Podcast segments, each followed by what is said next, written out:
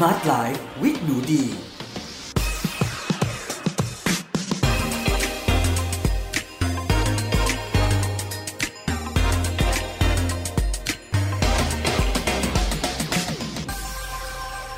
สวัสดีค่ะ ขอต้อนรับเข้าสู่ Med Listening Podcast ในรายการ Smart Life with หนูดี กับดิฉัน หนูดี วนิษาเรซ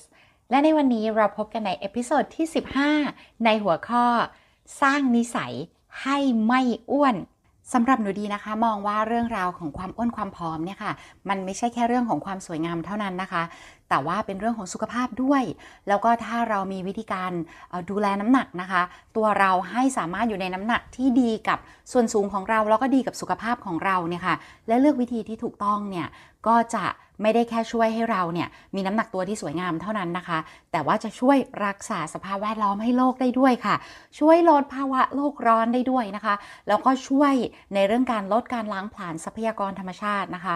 ที่ในปัจจุบันเนี่ยก็เป็นเรื่องที่ใหญ่มาก แล้วเราก็ควรจะกระทำกันอย่างเร่งด่วนด้วย แถมนอกเหนือจากนั้นนะคะ ยังเป็นการช่วยละเว้นชีวิตสัตว์ได้ด้วยค่ะ เพราะฉะนั้นในวันนี้นะคะดีจะมาแชร์ 5 ทิปส์ค่ะ ที่หนูดีมองว่าเป็นวิธีการที่จะทำให้เราเนี่ยค่ะสามารถหลีกเลี่ยงการอ้วนได้อย่างยั่งยืนนะคะ สร้างนิสัยของเราให้ไม่กลับมาอ้วนอีก แล้วก็ได้ของแถมท้ายนะคะ อีกประมาณ 2-3 อย่างเลยออันหนึงแน่นอนเลยก็คือเรื่องของการประหยัดเงินด้วยค่ะ เพราะว่าวิธีการที่ดีอยากจะแชร์ในวันนี้นะคะ ก็จะช่วยให้เราสามารถประหยัดเงินให้ได้มาก ๆเลยค่ะ ก็ 5 หัวข้อนะคะสำหรับวันนี้ค่ะ เดี๋ยวมาดูกันที่หัวข้อแรกเลยค่ะ ของการสร้างนิสัยของเราให้ไม่อ้วนค่ะ ข้อแรกนะคะ นั่นก็คือการเลือกอาหารให้เป็นค่ะ การเลือกอาหารของเราเนี่ยนะคะสำคัญมากๆเลย เพราะว่าในโลกนี้นะคะ เรามีอาหารให้กินเยอะแยะมากมายเลยนะคะ โดยเฉพาะในปัจจุบันเราสามารถสั่งอาหาร โดยเฉพาะในเมืองไทยด้วยอะสั่งอาหารกันได้ 24 ชั่วโมงเลยค่ะ เพราะฉะนั้นการเลือกอาหารให้เป็นนะคะ มีกรอบในการคิดเนี่ยก็จะช่วยให้เราสามารถที่จะ เลือกอาหารที่ดีกับสุขภาพของเรา ดีกับสภาพแวดล้อมโลก แล้วก็ทำให้เราสามารถมีน้ำหนักที่สวยงามได้ตลอดทั้งชีวิตเลยค่ะ นั่นก็คือวันนี้เดียอยากจะแชร์วิธีการกินของตัวเองนั่นแหละ คือการกินแบบ plant based whole food นะคะ แล้วก็กินเน้น starch ค่ะ คือกินหนัก carb เออ หลายคนอาจจะงงมากว่า เฮ้ย carb หรือแป้งทำให้อ้วนไม่ใช่หรอ ไม่ใช่ค่ะ ไม่ใช่นะคะ การกินของเรานะคะ ร่างกายของมนุษย์เนี่ยค่ะ เราใช้พลังงานนะคะ จากแป้งหรือว่า carb เนี่ยค่ะ เป็นหลักเลยนะคะ แล้วก็เป็นพลังงานที่สะอาดและดีมากๆเลย แต่เราต้องเข้าใจเรื่องของคาร์บค่ะ นั่นก็คือเราจะเลือกของคาร์บในกลุ่มที่ไม่ขัดสีพูดง่ายๆก็คือคาร์บไม่ขัดสีแป้งไม่ขัดสีนะคะ บางคนเรียกสิ่งนี้ว่า starch ค่ะ มันคืออะไรบ้างง่าย ๆ เลย ข้าวกล้องนะคะธัญพืชที่ไม่ขัดต่างๆนะคะฟักทอง มันหวาน มันเทศ มันฝรั่ง สิ่งต่างๆ ที่เป็นอาหารที่มาจาก ในหัวในดินนะคะ หรือว่าพืชเมล็ดต่างๆ ที่เรากินแล้วนะคะ อิ่มแล้วก็ไม่ขัดสีค่ะ สิ่งที่เราควรหลีกเลี่ยงนะคะ นั่นก็คือน้ำตาลใส่ขาว แล้วก็แป้งขัดขาวค่ะ และตัวหนูดีเองนะคะ วิธีการ ปรับอาหารนะคะ ให้สามารถลดน้ำหนักน้ำหนักดีหายไปประมาณ 10 กิโลกรัมนะคะ กิน plant based whole food คือกินเน้นพืชมา 2 ปีเศษนะคะ หลีกเลี่ยงน้ำตาลทรายขาวและแป้งขัดขาว และไม่ปรุงอาหารด้วยน้ำมันเนาะพูดง่ายๆก็คือถ้าจำง่ายๆนะคะ หนูดีจะหยุดทุกอย่างที่มาจากสัตว์ หยุดการปรุงอาหารด้วยน้ำมัน แล้วก็ลดน้ำตาลทรายขาว แล้วก็ลดแป้งขาวนะคะ วิธีการแบบนี้นะคะสามารถทำให้น้ำหนักตัวดีเนี่ยหายไปถึงประมาณ 10 กิโลกรัม แล้วเราก็หยุดอยู่ตรงนั้นเพราะว่าเดี๋ยวผอมไปกว่านี้จะดูไไม่ดีแล้วเนาะเดี๋ยวมันจะซีดจะโทรมนะคะ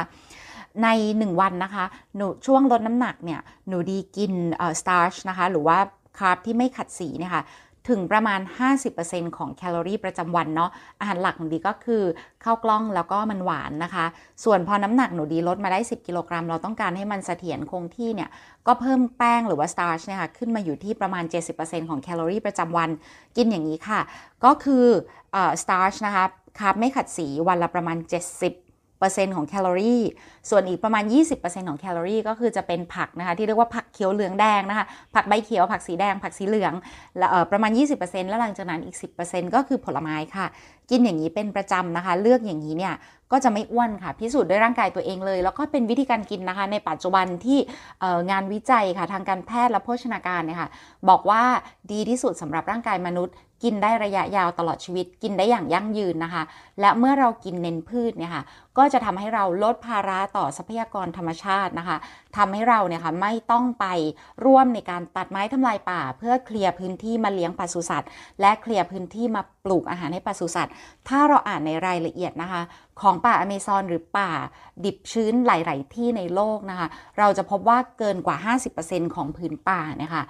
ถูก ตัดมาเพื่อเคลียร์พื้นที่เลี้ยงปศุสัตว์ แล้วก็ปลูกอาหารให้ปศุสัตว์ นั่นหมายความว่าถ้าเรากินอาหารที่โหลดเนื้อสัตว์นะคะ หรืออาหารที่มาจากสัตว์ เราก็เป็นอาหารที่เรากินนะคะ ก็เป็นหนึ่งในผู้คนที่ร่วม contribute หรือว่าร่วมในกระบวนการที่ตัดไม้ทำลายป่า รวมถึงปศุสัตว์เนี่ยค่ะก็มีกิจกรรมนะคะ กิจกรรมปศุสัตว์ ปล่อยก๊าซมีเทนออกมาก๊าซก๊าซมีเทนนะคะ เป็นก๊าซเรือนกระจกที่อันตรายกว่า CO2 แต่คนไม่ค่อยพูดถึง ถ้าเราหันมากินเน้นพืช ไม่ใช่แค่หุ่นของเราจะดีขึ้นเราลดน้ำหนักได้อย่างยั่งยืน เรายังช่วยลดโลกร้อน แล้วก็ช่วยลดการล้างผลาญทำลายทรัพยากรธรรมชาติที่เหลืออีกน้อยนิดอีกด้วย นี่ยังไม่รวมการละเว้นชีวิตสัตว์เท่ากับว่าคุณลดความอ้วนหนึ่งหน ถ้าคุณกินอย่างถูกต้องเนี่ยค่ะคุณได้ทุกอย่าง แล้วคุณก็จะได้ป้องกันตัวเองนะคะ จากการที่คุณมีความเสี่ยงอัลไซเมอร์หรือว่าเบาหวานประเภท 2 หรือว่าโรคหัวใจนะคะ หรือว่าโรคระบบหลอดเลือดทางเดินหัวใจเนี่ยค่ะคุณก็ได้ลดความเสี่ยงสิ่งเหล่านั้นด้วย คุณได้ทุกอย่างมาพร้อมกับหุ่นที่ดีค่ะ อันนี้คือข้อที่1นะคะ ในข้อที่2นะคะถ้าเราอยากสร้างนิสัยให้ไม่อ้วน เราต้องเลือกวิธีการปรุงอย่างถูกต้องค่ะ หนูดีพบว่าหลังจากหนูดีหยุดการใช้น้ำมันประกอบอาหารในบ้านนะคะ มันทำให้การควบคุมน้ำหนักของดีเป็นไปได้อย่างง่ายดายมาก ๆ เลยเกระบวนการปรุงของหนูดีนะคะ ก็จะประกอบไปด้วยการต้ม การนึ่ง การอบหรือการปั่น หรือการกินสด เท่านี้เลยค่ะในบ้านหนูดีจะไม่ทอดแล้วก็ไม่ผัดน้ำมันนะคะงั้นถามว่าถ้าจะผัดผักทำยังไง ผัดผักด้วยน้ำเปล่าค่ะ ถ้าอยากที่จะ เออกินมันหวาน หนูดีก็จะไม่ทอดนะคะ ไม่มีการทำเฟรนช์ฟรายส์แบบทอดนะคะ หนูดีใช้หม้อทอดไร้น้ำมัน แล้วก็ใช้ทุกวันเลยค่ะ ชอบมันมาก ๆ คิดว่าเป็นการลงทุนที่คุ้มค่ามาก ๆ นะคะ ถ้าจะต้มสบายอยู่แล้วต้มในอะไรก็ได้ ถ้าจะมีการจี่การผัด หนูดีก็จะใช้กระทะเทฟลอนค่ะ ถือว่าลงทุนในกระทะเทฟลอนนะคะ ลงทุนในหม้อทอดไร้น้ำมัน หรือว่าเตาติ้งน่ารักน่ารักสักเครื่องหนึ่ง อันนี้คุ้มค่าในปัจจุบันก็ไม่ได้แพงจนเกินไปแล้วค่ะ มาถึงตอนนี้นะคะ จะต้องขอ reference หนังสือเล่มหนึ่งที่หนูดีชอบมาก ๆ เลยนะคะ ในข้อที่ 3 คือเรื่องราวของการออกกำลังกายอย่างพอเหมาะค่ะ หนังสือเล่มนี้นะคะ เป็นหนังสือที่แปลเป็นไทยนะคะ จากภาษาญี่ปุ่น มีชื่อว่า 10 วันสร้างนิสัยไม่อ้วนตลอดชีวิต เทคนิคควบคุมน้ำหนักแบบไม่เครียด ที่ช่วยให้คุณอร่อยปากแบบไม่ลำบากหุ่นนะคะ เป็นของ Amarin Health ค่ะ ผู้เขียนโดยคุณอาเบะเอรีนะนะคะ แปลโดยคุณเมทินีนุชนาคานะคะ อันนี้ก็ราคา 135 บาท เป็นหมวดชีวิตและสุขภาพ หนูดีก็ชอบมากๆ ได้มา เป็นปีแล้วนะ ก็จะอ่านเป็นหนังสือแปลจากภาษาญี่ปุ่น เพราะฉันจะมีการ์ตูนน่ารักน่ารักด้วยค่ะ อันนี้เขาพูดถึงประเด็นของการออกกำลัง ซึ่งหนูดีชอบมากๆเลยนะ เขาจะพูดว่าเรื่องราวของการออกกำลังนะคะ เราไม่จำเป็นต้องออกแบบรุนแรงมากจนเกินไป แต่ว่าออกนิดออกหน่อยนะคะ พอให้เราหลับสบาย แล้วก็ทำให้กระตุ้นเลือดลมไหลเวียน อันนี้เพียงพอแล้วค่ะ วิธีการของเขาก็ช่างง่ายดายมาก ๆ เลยค่ะ เขาบอกว่าให้เราเผาผ่านเผาผลาญพลังงานที่ได้รับนะคะ ด้วยการเดินเล่นหลังมื้ออาหารค่ะ หรือว่าถ้าเราเนั่งรถไฟฟ้ากลับบ้านนะคะ หรือว่ามีการแบบใช้รถสาธารณะหรืออะไรเนี่ย ก็ให้เราอะค่ะ ลงก่อนที่จะถึงบ้านสักสถานีหนึ่งถ้าเป็นไปได้เนาะ แล้วเราก็ใช้วิธีการเดินตรงนั้นนะคะ ในตอนเย็นเพื่อให้เราเนี่ยได้มีการกระตุ้นร่างกายแล้วก็แบบกระตุ้นเลือดลมไหลเวียน แต่ว่าบางทีการออก กำลังกายรุนแรงแล้วก็หนักมากจนเกินไป บางทีกลับทำให้หิวมากเกินไปด้วยนะคะ แล้วก็ได้ผลที่แบบตรงกันข้ามกับการที่อยากจะลดน้ำหนัก ซึ่งตัวหนูดีเองก็ใช้วิธีการที่เรียกว่า active lifestyle ค่ะ ก็คืออเดินไปเดินมาเดินขึ้นบันไดเดินลงบันไดเราทำอะไรแบบออแบบทำสวนหนูดีปลูกผักกินเองออกไปทำสวนนะคะ อะไรประมาณนี้มากกว่าที่จะแบบออกกำลังกายแบบหนักจนเกินไปค่ะ ส่วนการเล่นเวทมีบ้างนะคะ การเล่นโยคะมีบ้าง แต่ว่าทุกอย่างก็คือเป็นไปแบบที่ไม่ได้รุนแรงจนเกินไปค่ะหนูดีเองก็วิ่ง แต่ว่าไม่ได้วิ่งในลักษณะที่แบบจะไปแข่งมาราธอนหรืออะไรค่ะ ก็เป็นการวิ่งแบบสบายๆแฮปปี้มีลู่วิ่งที่บ้านนะคะ ไม่ได้รุนแรงจนเกินไปค่ะ อันนี้ก็คือเป็นการออกกำลังกายอย่างพอเหมาะนะคะ เพื่อสร้างนิสัยของเราให้ไม่อ้วนค่ะ อีกหัวข้อหนึ่งนะคะที่สำคัญมากๆเลยค่ะสำหรับคนที่อยากจะปรับนิสัยให้ไม่อ้วนนะคะ นั่นคือเรื่องของการนอนแหละทุกๆคน เพราะว่าเวลาที่เรานอนหลับได้ดีอะค่ะ มันจะทำให้เราเนี่ยค่ะสามารถที่จะควบคุมฮอร์โมนหิว และฮอร์โมนอิ่มได้เนาะเราจะมีฮอร์โมนหิวนะคะ และฮอร์โมนอิ่มที่หลั่งออกมาสลับกันค่ะ ในหนังสือเล่มนี้นะคะ ก็จะพูดถึงว่าอ้วนยากหรือง่ายต่างกันที่ระยะเวลานอนค่ะ ก็คือถ้าเรานอนน้อยกว่าวันละ 6 ชั่วโมง ก็ไม่ดี นอนเกินวันละ 9 ชั่วโมง ก็ไม่ดี ให้นอนวันละประมาณ 7-8 ชั่วโมงเนี่ยนะคะดีที่สุดเลย ซึ่งเขาเนี่ยอธิบายว่าถ้าเรานอนน้อยกว่าวันละ 6 ชั่วโมงนะคะ สมองและกล้ามเนื้อก็จะเหนื่อยล้านะคะ การทำงานของระบบประสาทอัตโนมัติของเราจะขาดประสิทธิภาพ อีกทั้งยังจะทำให้ฮอร์โมนเลปตินค่ะ ซึ่งเป็นฮอร์โมนความอิ่ม